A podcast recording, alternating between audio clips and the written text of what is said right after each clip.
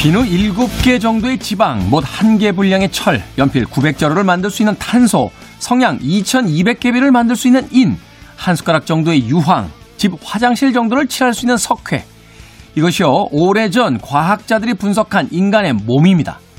금액으로는 약 8천원 정도의 값이라고 하고요. 하지만 여기에 더해지는 한 가지가 더 있죠. 바로 측정할 수 없는 양의 영혼. 여러분은 어떠십니까? 육체를 돌보는데 드리는 노력만큼 그 측정할 수 없는 양의 영혼을 가꾸는데 얼마쯤 투자하고 계십니까? 김태훈의 시대음감 시작합니다.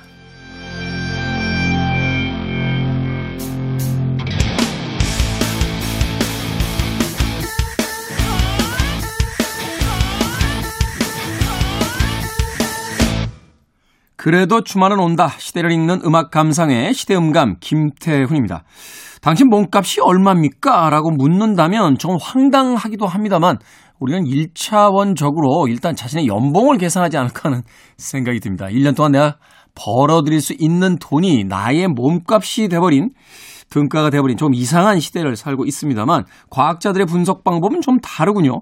미국 일리노이 의대 해리 몬슨 박사가 몸무게가 약 70kg 정도인 사람, 그러니까 저보다 한 1, 2kg 정도 더 많이 나가는 사람의 몸을 분해했을 때 나오는 것들을 발표했는데요. 미국 달러로 7.28달러, 그러니까 우리 돈으로 환산하면 약 8천원에서 9천원 정도밖에 되지 않는다. 라고 이야기했다고 합니다. 하지만 최근의 연구는 조금 다른 방향에서 인체의 몸을 어, 분석해 보고 있습니다. 미국에서 발간되는 와이어드라는 저널이 있죠. 잡지인데요. 신체의 모든 조직을 수액 조직까지 항체까지 분리해 돈으로 바꾼다면 약 4,500만 달러 이상의 연구 결과가 또 나와 있다고 합니다. 그런가 하면은 최근에는 이제 장기 기증 또 장기 이식하는 그런 어떤 이슈에 맞물려서 자신이 가진 장기를 금액으로 계산하는 황당한 계산법도 등장을 하고 있습니다. 뭐 어떤 시각에서 바라보냐에 따라서 우리의 신체는 8천원에서 9천원일 수도 있고 4,500만 달러 이상의 값어치를 가질 수도 있겠습니다만 이런 돈으로 환산되지 않는 우리에겐 영혼이 있다는 것을 잊지 말았으면 하는 바람 가져봅니다. 자, 김태훈의 시대음감, 시대 이슈들 새로운 시선과 음악으로 풀어봅니다. 토요일과 일요일, 일라디오에서는 낮 2시 5분, 밤 10시 5분 하루에 두 번 방송이 되고요. 한민족 방송에서는 낮 1시 10분 방송이 됩니다. 팟캐스트로는 언제 어디서든 함께 하실 수 있습니다. 자, 제임스 잉그램의 음악 듣습니다. Forever More.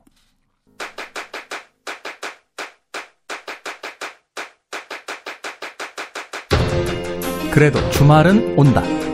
김태원의 시대 음감.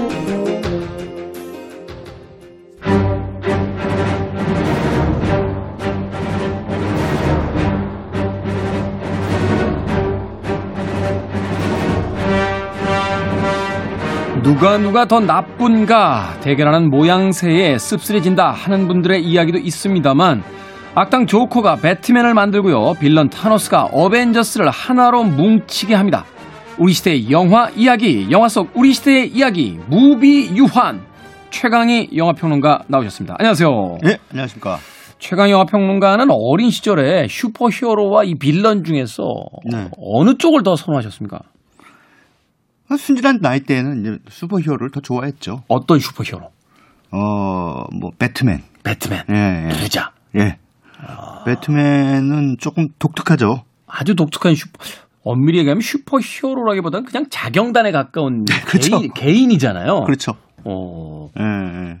그래 아니 사실은 배트맨을 좋아하게 된 거는 조커 때문이에요. 조커. 예. 예. 어. 조커라는 악당이 너무 독특하고 괴팍하잖아요. 빌런을 좋아했네. 네.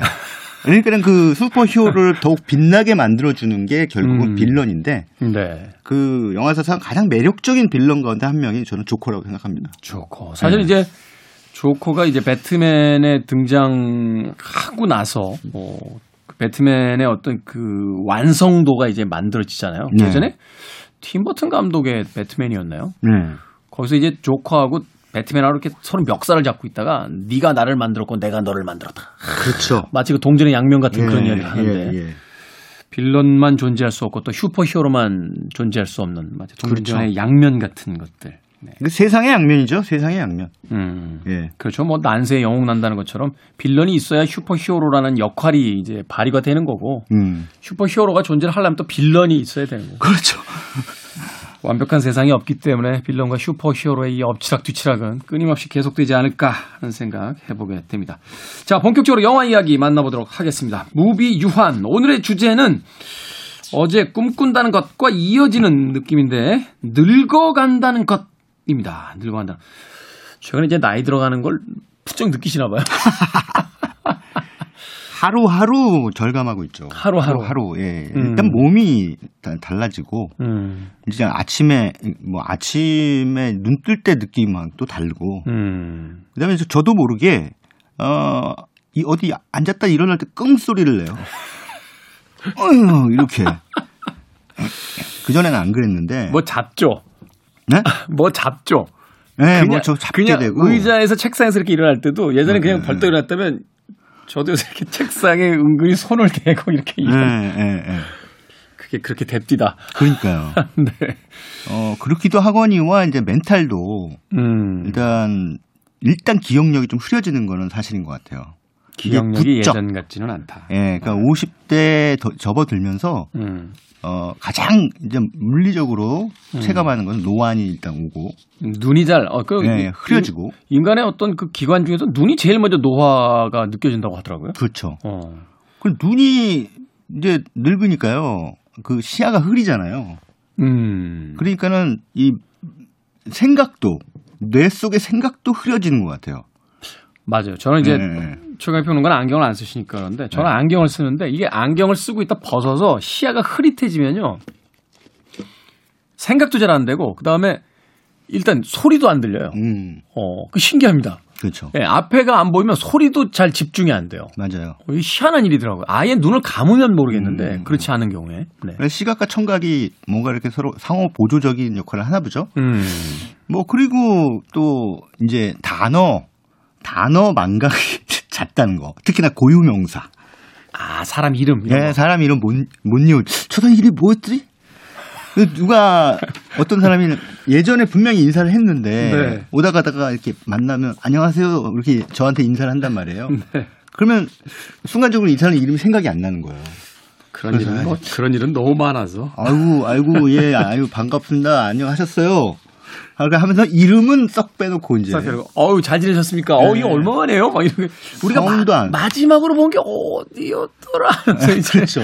은근히 그쪽에서 힌트를 네. 좀 요구하고 네. 뭐 이런 성도 생각이 안 나고. 네. 뭐 영화 소개할 때저 저 같은 경우에는 이제 명색의 평론가인데 또 감독이나 배우들 이름은 이제 줄줄 꿰고 있어야 되거든요. 영화 소개할 때. 네. 근데 아 생각이 안 나는 거예요. 그, 그 굉장히 유명한 배우가 최강희 평론가하고 저하고 예전에 그 부산 국제영화제 KBS에서 그 생중계 몇 번 같이 한 적 있잖아요. 오프닝 그 레드카펫 행사 네. 이런 거.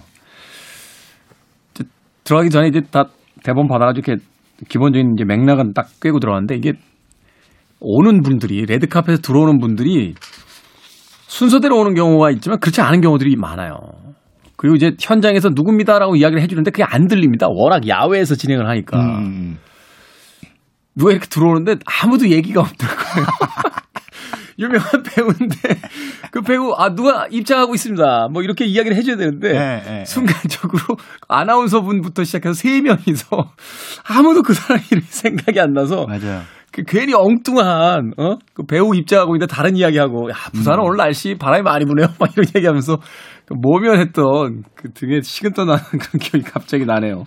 그러니까요. 아니 뭐 음. 아예 사람 이름을 또 바꿔서 얘기하기도 하고 저도 저도 많이 맞아요. 실수를 많이 했습니다. 네. 전 네. 이두영 감독 들어오는데 그 김정호 위원장 들어오신다고 실수하면 그게 멀리 있어서 음. 잘안 보여가지고. 어, 네. 그 되게 당황스럽죠. 그 네. 생방송에서 그러면. 그러니까요. 네. 아유, 아무튼 그 우리가 나이 들면서 같은 여러 가지 또 어려움들이 이제 커지게 되는데요. 네. 음, 이제 신체적으로 뭐 또는 심리적으로 음. 그런 나이가 들어가기도 하지만 또 관계 면에서도 어, 또 조금 다른 국면들이 펼쳐지게 되죠. 네. 당연히 뭐 가족 간에는 부부 관계 혹은 뭐 자식과 부모 관계, 음. 뭐 형제들 간의 관계, 뭐 이런 음. 것들도 마찬가지입니다. 근데 어, 그런 면에서 그 나이 들어간다라고 하는 것들에 대한 영화적 고찰이 몇 편이 있어서 어, 그거를 여러분들께 소개를 해드리려고 합니다. 네. 한편의 영화는 어, 2014년에 나온 그 프랑스의 아주 뭐 굉장히 그 유명한 작가주의 감독이죠. 올리비에 아사야스 한때 장만옥의 남편이었습니다. 아 그래서 네. 나치군요, 맞습니다. 네. 네. 한때 한때. 근데 어찌됐든 이 사람이 연출한 Clouds of Sils Maria라고 음. 하는 영화인데 프랑스 영화고요. 어, 여, 근데 뭐 출연 배우들은 굉장하죠. 줄리엣 비노쉬. 아, 뭐 당대 최고 배우죠. 예, 그리고 뭐 크리스틴 스튜어트. 어, 올해 그 다이나 황태자비의 그 네. 영화로 뭐 네. 아카데미에서 뭐 유력하다 뭐 그런 이야기도 있던데. 네, 네. 뭐 크리스틴 스튜어트도 그 이 친구도 저기 그 Twilight 시리즈로 이름을 날렸지만 굉장히 연기 잘하는 그런 배우입니다. 어, 그 무시할 배우가 아닌 것 같아요. 네, 이게 네. 청춘 영화로 데뷔했다라고 해서 예, 크리스틴 예. 스튜어트 최근에 그, 그 세버그의 그 전기 영화, 영화는 사실 혹평을 받았습니다만 음. 연기는 정말 음. 엄청나게 잘했던 걸로 기억이 음. 납니다. 게다가 또 이 당시에는 아주 떠오르는 신성이었죠. 클로이 모레츠. 클로이 모레츠. 예, 예. 네. 굉장히 긴장감 있는 청춘 배우죠. 네. 어, 이 세 명의 이야기가 펼쳐지는 어, 영화인데요. 이 실스 마리아는 그 알프스 지역의 한 뭐 이렇게 큰 깊은 계곡이 있는 지역 이름입니다. 네. 지명이에요. 네. 그리고 클라우즈는 이제 구름이겠죠. 그렇죠. 실스 마리아의 음. 구름이라는 뜻인데 어 그게 보면은 이렇게 꿈을 꿈을 구름이 흘러가는데 마치 어 거대한 용이 이렇게 꿈틀꿈틀 가는 것 같은 느낌이 들어요. 음. 되게 신비해 보이는 그런 이제 혹은 뭐, 뭐, 뱀, 용이라고 안 보고 뱀이라고 봐도 됩니다. 뱀처럼 이렇게 구름이 흘러갑니다. 네. 뭐, 그런 이제 경관으로 유명한 곳인데 이쪽에 이제 줄리엣 비노쉬가 이제 중견 배우, 중견 연극 배우입니다. 마리아라고 하는.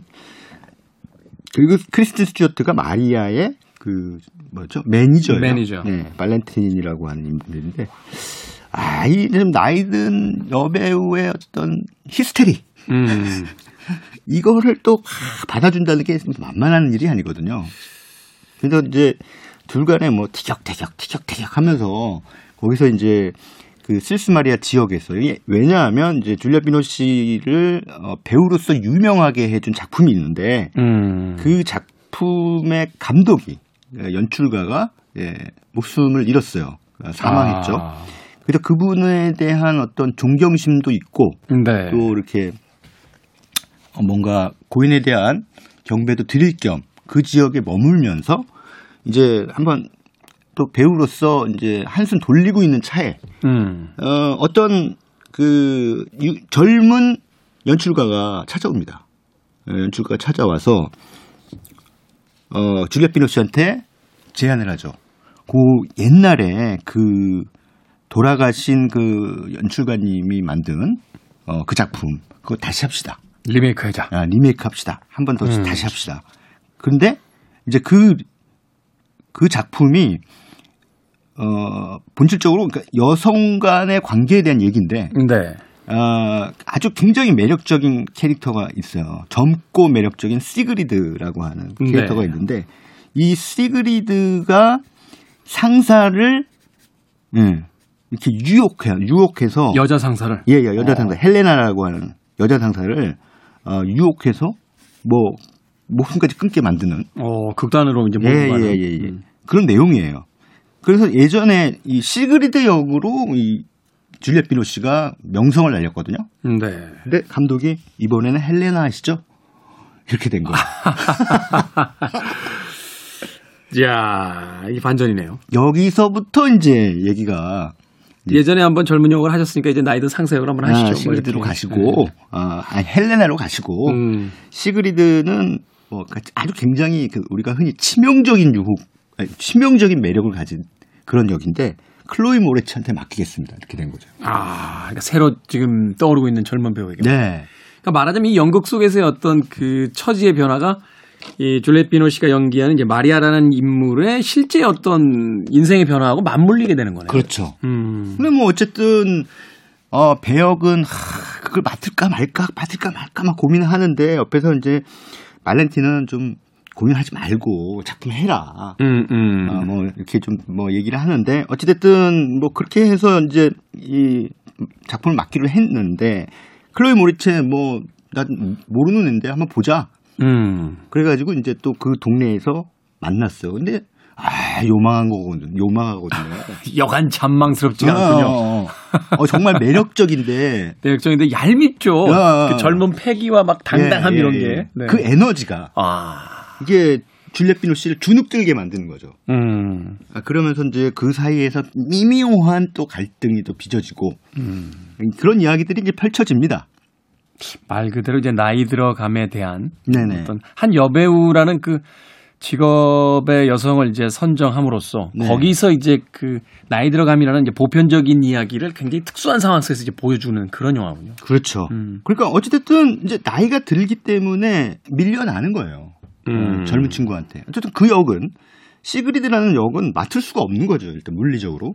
그렇죠. 네. 그 나이 또래를 훨씬 뛰어넘어서 이제 나이 네, 들었으니까. 네. 자기도 젊었을 때는 클로이 모레츠만큼 매력적이었겠지만 아 줄리엣 비노씨의 네. 물론 이제 캐릭터를 연기하는 겁니다만 네. 그 배우로 봤을 때 뽕레프의 연인 이런 작품들은 정말 네. 시대의 영화였죠. 시대의 어떤 연인이었잖아요. 네, 이. 줄리엣 비노씨. 네. 네. 그런데 이젠 더 이상 아니라는 거죠. 음. 어쩔 수 없이 눈가에 깊게 패인 주름살이 있고 어 여러 이러, 여러모로 어 나이 든 것이 티가 나는데 목소리도 뭐 어느 정도 그렇게 됐고 뭐 한데 계속적으로 시그리드 역을 자기가 주, 뭐 주장할 수는 없는 노릇이고 음. 또 이제 눈앞에 펼쳐지는 그런 상황 자체가 굉장히 씁쓸하잖아요. 그렇죠. 줄리엣 비노쉬 입장에서는 음, 그런 나이 들어감을 계속 확인해야만 되는 네, 그런 네. 상황이니까. 그 나이 들어간다는 것에 어떤 심리 어, 이런 것들을 잘 보여주고 있는 작품입니다. 음, 네. Clouds of Sils Maria. 좀 내려놔야 되는데 말이죠. 그 이제 그게 잘 안 되는 게 문제예요. 그죠? 나이 들어가면서 그걸 다 내려놓을 수 있으면요. 전 세계에 이런 일이 벌어질 일이 없어요. 평화롭겠죠. 굉장히 평화로울 텐데. 네, 네. 그렇게 되질 않는다 하는 생각을 해보게 되는군요. 음악 한 곡 듣고 오죠. 어, 알람 파슨스 프로젝트 음악 중에서 Old and Wise 듣겠습니다. 나이듦에 대한 이야기가 나올 때마다 즐겨 선곡되던 곡이죠. 알란 파슨스 프로젝트의 Old and Wise 듣고 왔습니다. 자, 김태훈의 시대음감, 최광희 영화평론가와 우리 시대의 영화 이야기, 무비 유한으로 함께하고 있습니다. 오늘의 주제는 늙어간다는 것, 나이 들어간다는 것, 이라는 주제를 가지고 영화 소개받고 있습니다. 두 번째 영화, 어떤 영화입니까? 네, 그 제목이 조금 뭐랄까 역설적이라고 해야겠죠. 음. 뉴스, 젊음이란 뜻인데 젊음. 예, 2015년에 이제 선보인 영화입니다. 음. 아, 이 영화는 이제 아주 굉장히 노장 감독, 노장 배우들이 예, 많이 나오죠. 뭐 일단 마이클 케인. 아, 마이클 케인. 아. 배트맨 저 네, 네, 다크나잇에서 네. 그 집사로 나오셨던. 예. 그리고 이제 거의 뭐 악역 전문 배우라고도 할 수 있는 하비 케이틀. 하비 케이틀은 좋은 역할도 많이 했는데 좋은 역할은 잘 기억이 안 나요. 네, 뭐 델마 루이스의 경찰 정도가 이제 좋은 역할로 기억이 되고. 네. 네. 그리고 뭐 제인 폰다도 나오고요. 어, 제인 폰다. 네, 네. 어. 레이첼 와이즈, 폴 다노 이런 굉장히 연기를 뭐 연기 면에서는 뭐 기라성 같은 그런 배우들이 음. 어 나이대를 불문하고 뭐 네. 영화 속에 이제 등장을 합니다. 근데 이제 영화의 기본적인 설정은 이제 지휘자, 그러니까 여기서 프레드 벨린저라고 하는 인물인데요. 이 사람이 세계적인 지휘자예요. 네. 이제 그만하겠다. 음. 그래서 은퇴를 선언합니다. 그래서 어 은퇴를 선언하고 그냥 아, 좀 쉬면서 살자 이제 해서 이제 스위스의 고급 호텔에서 이제 있는데 혼자 있자니 이게 심심하잖아요. 그렇죠. 예, 예, 예. 뭐 쉬는 것도 뭐 무슨 말동무라도 있어야 되니까. 그렇죠. 네. 그래서 어 하비 케이틀이 이제 그 저기입니다. 그 친구입니다. 네, 친구. 근데 영화 감독이에요. 음. 영화 감독이고 이제 새로운 영화의 각본 작업을 하기 위해 아, 이 마이클 케인의 이제 호텔로 오는 거죠. 네. 그래서 둘이 같이 지내요. 음. 둘이 같이 지내면서 그래서 별로 큰 일이 벌어지지는 않습니다. 영화 속에서. 네. 어떤 상황이 벌어지는 건 아니고 사건이 이렇게 뭐 예, 드라마틱한 예, 예. 것이 있는 건 아니고 그 마이클 케인한테는 그 영국 여왕의 특별 요청이 오죠. 그 어떤 이 사람의 대표곡이 있는데 심플송이라고 하는 그 대표곡을 좀 연주해 달라. 아, 세계적인 지휘자인 네. 마이클 케인이 연기하는 그 네. 프레드라는 인물에게. 근데 이제 프레드는 거절하죠. 나 은퇴했다. 네, 나 어. 은퇴했기 때문에 그 무대에 쓸 수 없다. 여왕이 좀 해달라는데도. 아, 그렇죠. 아주 이제 자기 고집이 단단한 거죠. 음. 이제 믹 입장에서는 이해가 안 되는 거예요. 친구인 네. 영화 감독인 믹 입장에서 왜 그걸 안 하려고 그러냐. 그러면서 이제 근데 둘이 이제 그러면서 서로 그런 문제 가지고 티격태격 대화 나누는 게 영화의 거의 전부입니다, 사실상. 근데 네. 어, 보다 보면은 이제 이 젊음이라는 게 대비가 됩니다. 그러니까 이를테면은 어, 이, 이 사람들 이제 수영장에서 이렇게 앉아 있는데 네. 수영을 하면서 이렇게 앉아 수영도 안 하요. 힘들잖아요. 그 수영장에서 그냥 볕을 쬐는 네, 거죠. 볕을 네. 쬐면서 이렇게 이제 딱 앉아 있는데 저쪽에서 날씬한 미녀가 음. 날씬한 미녀가 수영장으로 싹 들어가는 장면이 나와요. 어. 거기 시선을 떼지 못해요 이 두 노인이. 아 정말 아름답군 이러면서. 그러니까 그 젊음이죠 젊음. 젊음에 대한 어떤 부러움, 네네. 시샘. 네. 그런데 또 마사지 받을 또그 호텔에서 또 마사지 받을 때이 음. 마사지를 해주는 마사지사의 어떤 움직임이라는가 이런 것도 굉장히 역동적이고 부드럽고 음. 그래서 이들의 어떤 신체적 노화와 어, 어떤 젊은 시절의 짱짱한 육체를 계속 대비해서 보여준다. 음. 그러면서 어 젊다 젊다는 건 뭘까? 음. 아, 늙었다는 건 뭘까? 나이 들어간다는 뭘까? 네, 음. 그런 것들에 대한 질문을 던지는데 어, 제가 보기에는 활동을 자기 자기의 존재 이유를 어, 포기하는 순간이 음, 젊음의 반대말이라고 음, 음, 생각해요. 음. 아 여기서 그러니까 말한 은퇴를 선언한 이제 프레드와 네, 네. 계속 현역에 있는 이제 믹 이두 네. 친구의 대비가 대비를 보여주죠. 아그 사이 사이에 이제 젊은 사람들의 모습을 집어넣으면서 네, 네, 네. 나이 들어감과 이제 젊음의 어떤 차이가 무엇인가. 네. 아. 나이 듦과 젊음을 이 두 사람이 그러니까 서로 태도가 다르죠. 음. 한 사람은 굉장히 왕성하게 활동을 여전히 하고 있고, 네. 한 사람은 이제 그만 활동을 멈추겠다라고 하면서 그렇게 가는데 영화의 마지막 장면에 조수미 씨가 나옵니다. 네. 네 조수미 씨가 나와서 심플송을 불러요. 그 실제로 어, 여기서 프레드 멜린저 마이클 케인이 지휘를 하죠. 그 여, 여왕의 특별 요청을 받아들인 거죠. 음, 네. 그 순간 이 사람은 뉴스 즉 젊음의 순간으로 돌아간 거죠. 따지고 아, 보면. 그 네. 이제 제안을 받아들이고 다시 네. 자신이 이제 원하는 거를 이제 하, 러 네. 가는 순간에 그렇죠. 음. 자신이 가장 빛나는 순간들을 더 많이 획득할수록 음. 그 무슨 물리적으로 뭐 생리학적으로 늙어가는 것과는 별 별개로 우리는 젊음의 순간에 있다. 음. 라고 하는 얘기를 이 뉴스라는 영화는 우리에게 해주고 있는 거죠. 아주 단순한 이야기인데 이 명배우들의 어떤 호연이 네. 어떤 방식으로서 이 이야기를 또 우리에게 전달해 줄지 좀 기대가 아, 되는군요. 어, 뉴스. 예전엔 이런 영화 별로 관심 없었거든요. 근데 이제 찾아서 보게 됩니다. 음악 한 곡 또 듣고 옵니다. 아, 펀의 음악 중에서요. We Are Young 듣습니다. 김태훈의 시대음감, 최강 영화평론가와 우리 시대의 영화 이야기, 무비 유한, 늙어가는 것, 나이 들어가는 것에 대한 주제로 영화들을 만나보고 있습니다. 펀의 We Are Young 듣고 왔습니다. 자, 이제 오늘 마지막 영화, 세 번째 영화, 어떤 영화입니까? The Father라고 하는 영화입니다. The Father. 예. 아빠 이런 뜻이네요. 예, 예, 아버지. 음. 근데 제목을 이렇게 전으니까 아 이거 부녀지간의 이야기구나. 음. 어떤 그 아버지가 이제 일테면 치매에 걸린 걸로 설정이 돼 있는데 네. 그 치매에 걸린 아버지를 이제 보내는 그 딸의 어떤 뭐 고, 외로 괴로움, 음. 네, 왜뭐 치매 노인 이렇게 모시는 건 쉽지 않잖아요. 그렇죠. 네, 그런 그런 얘기들을 보여주는 가족 휴먼 드라마가 아닐까라고 판단을 하고 봤는데 네. 막상 영화의 뚜껑을 열어보면 이거는 그게 아니에요. 그 부녀 관계가 중심 서사가 아니에요. 음. 어, 이 영화의 중심 서사는 그 안소니 홉킨스가 그 아버지인데 안소니 홉킨스가 치매에 걸렸습니다. 하니발 렉터를 연기했던 예. 그 안소니 예, 홉킨스. 예. 안소니 홉킨스가 치매에 걸렸는데 우리는 관객은 그 치매에 걸린 안소니 홉킨스의 머릿속으로 들어가 있어요.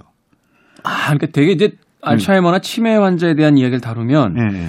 그 환자로 인해서 이제 당황하게 되는 주변 사람들의 시선으로 그 환자를 보는데 그게 아니라 네, 네. 환자의 시선에서 본다고요? 그렇죠.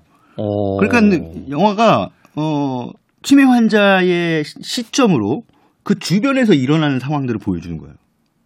야, 이거 혼란스럽겠네요, 굉장히. 그렇죠. 네. 그러면서 황당한 거죠. 그러니까 음. 아니, 그러니까 되게 어 우리 관객 입장은 사실상 그런 체험은 어, 해본 적이 없잖아요. 치매 걸려 본, 본 사람이 걸려 보, 보, 보고 돌아오거나 뭐 아니면 뭐 죽어 보거나 뭐 그럴 수가 없지 않습니까? 임사 체험 뭐 이런 거 해- 해볼 수가 없으니까. 네, 네, 네. 근데 그러니까 이 영화는 그 치매 환자가 실제로 어떤 심리적 상태 그리고 내가 관계 맺고 있는 사람들하고 어 어떤 혼란을 겪는지 음. 이것을 치매 환자 입장에서 그대로 보여주는 아주 어 훌륭한 영화입니다. 어, 재밌네요, 이 네, 영화. 네, 네. 어. 그래서 사실은 저도 사실 영화 보면서 계속 헷갈리는 거예요. 음. 아니, 저 사람이 아까는 저기 딸로 나왔는데 지금은 뭐 무슨 갑자기 의사로 나오고 뭐 뭐야 뭐 쟤는 사위인데 네. 어, 그 태도가 아까하고 다르네 어. 뭐 이제 갑자기 태도를 바꾸지 음. 그리고 뭐 굉장히 안- 안소니 호킨스는 계속 계속 이제 주장을 하는 거죠 네. 너 어?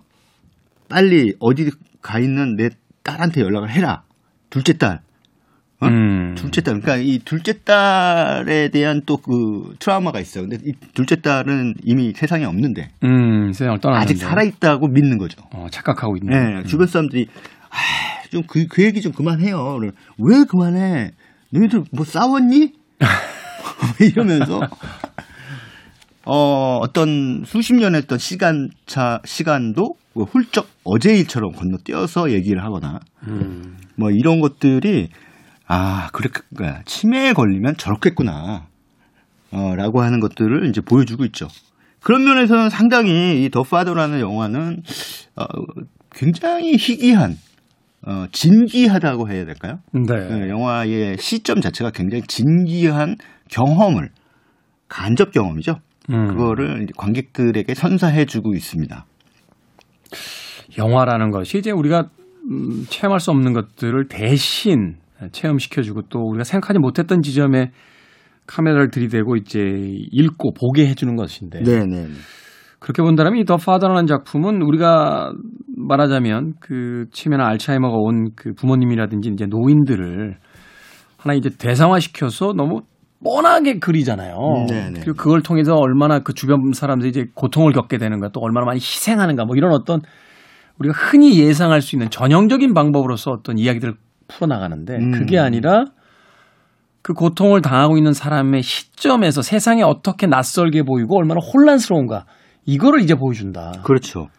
그러면서 이제 영화가 이제 뭐 종반부로 치달으면서 어, 슬쩍 이제 객관 시점으로 빠집니다. 음. 그러면서 어 이분이 그러니까 안소니 호킨스가 그동안 겪었던 것들 중에 무엇이 진실이고 음. 무엇이 거짓인지를 차분하게 정리를 해주죠. 음. 차분하게 정리를 해주는데 어 막판에 막판에는 이제 그 의사인지 간호사인지 그 사람의 품에 안겨서 정말 어린애처럼 칭얼거려요.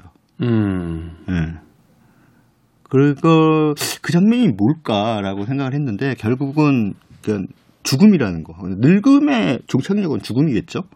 그 우리가- 얼마 전에 타계하신 이효령 선생님의 네. 이야기 있잖아요. 젊은이는 늙고 늙은이는 죽는다. 네, 네. 네.